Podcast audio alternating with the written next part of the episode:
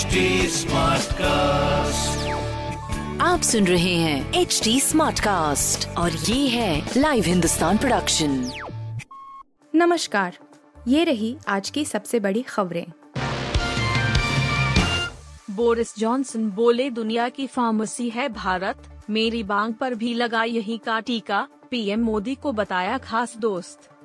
PM Narendra Modi और Britain के प्रधानमंत्री के बीच हैदराबाद हाउस में आज द्विपक्षीय वार्ता हुई। इस मीटिंग के बाद दोनों देशों के नेताओं ने मीडिया से बात करते ही, इस दौरान बोरिस जॉनसन ने भारत की प्रगति की जमकर तारीफ़ की। उन्होंने कहा कि भारत आज दुनिया की फार्मेसी बन गया है और यहाँ तक कि मेरी बांग पर लगा कोरोना का टीका भी यही का है।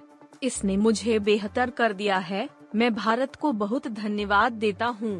दरअसल, भारत में बन रही कोविशील्ड वैक्सीन ही ब्रिटेन में एस्ट्रेजेनेका के नाम से लगती है। इसे भारत के सीरम इंस्टीट्यूट ऑफ़ इंडिया द्वारा तैयार किया जा रहा है, जबकि इसके लिए शोध का काम एस्ट्रेजेनेका और ऑक्सफोर्ड यूनिवर्सिटी ने किया था। दिल्ली धर्म संसद में हेट स्पीच पर एससी ने दिल्ली पुलिस को लगाई फटकार, कहा, बेहतर हल्फनामा पेश करो। दिल्ली धर्म संसद मामले में दिल्ली पुलिस को हल्फनामे पर सुप्रीम कोर्ट ने फटकार लगाई है। पिछले सप्ताह कोर्ट में जमा किए हल्फनामे में दिल्ली पुलिस ने कहा था कि धर्म संसद में किसी विशेष समुदाय के खिलाफ हेट स्पीच का प्रयोग नहीं किया गया था। दरअसल, दिल्ली में एक हिंदू युवा वाहिनी कार्यक्रम में वक्ताओं द्वारा हर कीमत पर हिंदू राष्ट्र का आह्वान किया गया था। दिल्ली पुलिस के हल्फनामे पर सुप्रीम कोर्ट ने बेहतर हल्फनामा पेश करने को कहा है। इसके लिए चार मई तक का वक्त दिया गया है। किम जोंग उन ने दक्षिण कोरिया के राष्ट्रपति को पत्र लिखकर कहा, थैंक यू। जाने क्या है पूरा माजरा? उत्तर कोरियाई नेता किम जोंग उन ने दक्षिण कोरिया के निवर्तमान राष्ट्रपति मून जे इनके साथ पत्र साझा किए हैं। इसमें उन्होंने संपर्क को लेकर मून के प्रयासों के लिए उन्हें धन्यवाद दिया है।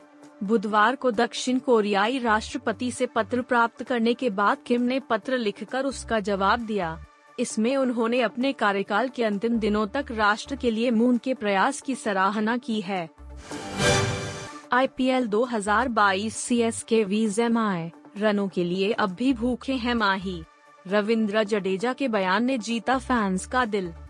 महेंद्र सिंह धोनी अब भी रन बनाने के लिए भूखे हैं और चेन्नई सुपर किंग्स की इंडियन प्रीमियर लीग, आईपीएल 2022 में उम्मीदें बरकरार हैं। कप्तान रविंद्र जडेजा के लिए ये दोनों चीज़ें ही मायने रखती हैं। सीएसके ने अब तक सात मैचों में से केवल दो में जीत दर्ज की। इनमें मुंबई इंडियंस के खिलाफ गुरुवार की रात तीन विकेट से जीत भी शामिल है। इस जीत के हीरो धोनी रहे, जिन्होंने आखिरी गेंद पर विनिंग बाउंड्री ठोकी। जडेजा ने मैच के बाद कहा, यह बहुत अच्छा है कि वह अब भी रन और जीत के लिए भूखे हैं। उनकी लय अब भी बनी हुई है। इसे देखकर हम चैन से रहते हैं क्योंकि हम जानते हैं कि अगर वह आखिरी ओवर तक क्रीज पर हैं तो वह हमारे लिए मैच जीतेंगे। शाहिद कपूर की फ़िल्म के रिलीज़ होते ही ट्रेंड हुआ बॉयकॉट जर्सी जाने क्या है पूरा मामला? शाहिद कपूर अपनी फ़िल्म जर्जी को लेकर दर्शकों के बीच आ चुके हैं। फ़िल्म को लोगों से मिली जुली प्रतिक्रिया मिल रही है। फ़िल्म में शाहिद कपूर के अलावा मृणाल ठाकुर, पंकज कपूर, रोनित कामरा लीड रोल में हैं।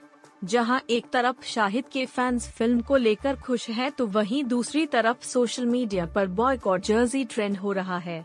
कुछ लोग एक्टर की फ़िल्म को बॉयकॉट करने की मांग कर रहे हैं। ट्विटर यूज़र्स के पोस्ट के अनुसार, ये मामला शाहिद कपूर के एक मज़ाक का है, जो लोगों को पसंद नहीं आया। यूज़र्स के पोस्ट के मुताबिक, इसके पीछे शाहिद कपूर का मज़ाक है, जो उन्होंने दिवंगत एक्टर सुशांत सिंह राजपूत के साथ किया था। एक यूज़र ने लिखा, हम कभी नहीं भूल सकते जिस तरह शाहरुख और शाहिद ने सुशांत मज़ाक बनाया था।